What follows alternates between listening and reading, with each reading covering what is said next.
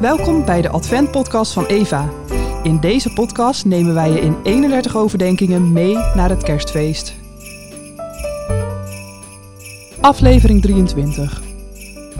Dit zal voor jullie het teken zijn. Jullie zullen een pasgeboren kind vinden dat in een doek gewikkeld in een voerbak ligt. Lucas 2, vers 12. Jezus lag in een kribbe. Dat klinkt nog wel wat zoetig. Voerbak. Bij dat woord voel je al meer. Trog. Oei, dat klinkt zelfs wat viezig. Want het was natuurlijk de houten of aardewerkenbak waar je je etensresten in gooide, zodat je dieren er nog wat aan hadden. Nu zal het niet heel smerig geweest zijn, ook je dieren wil je behoeden voor schimmels, maar een donzig hemelbed? Nee, bepaald niet. Jezus lag in een voerbak, in het dorpje Bethlehem. Broodhuis betekent die naam. Jezus lag in een voerbak in het broodhuis. Hmm. Hij noemt zichzelf later het levende brood.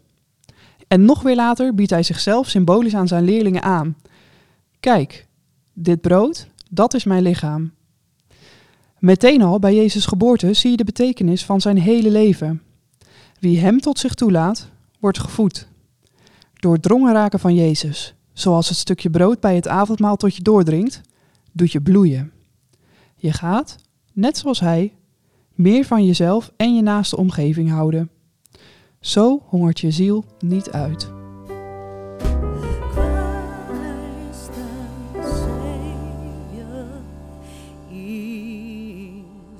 born.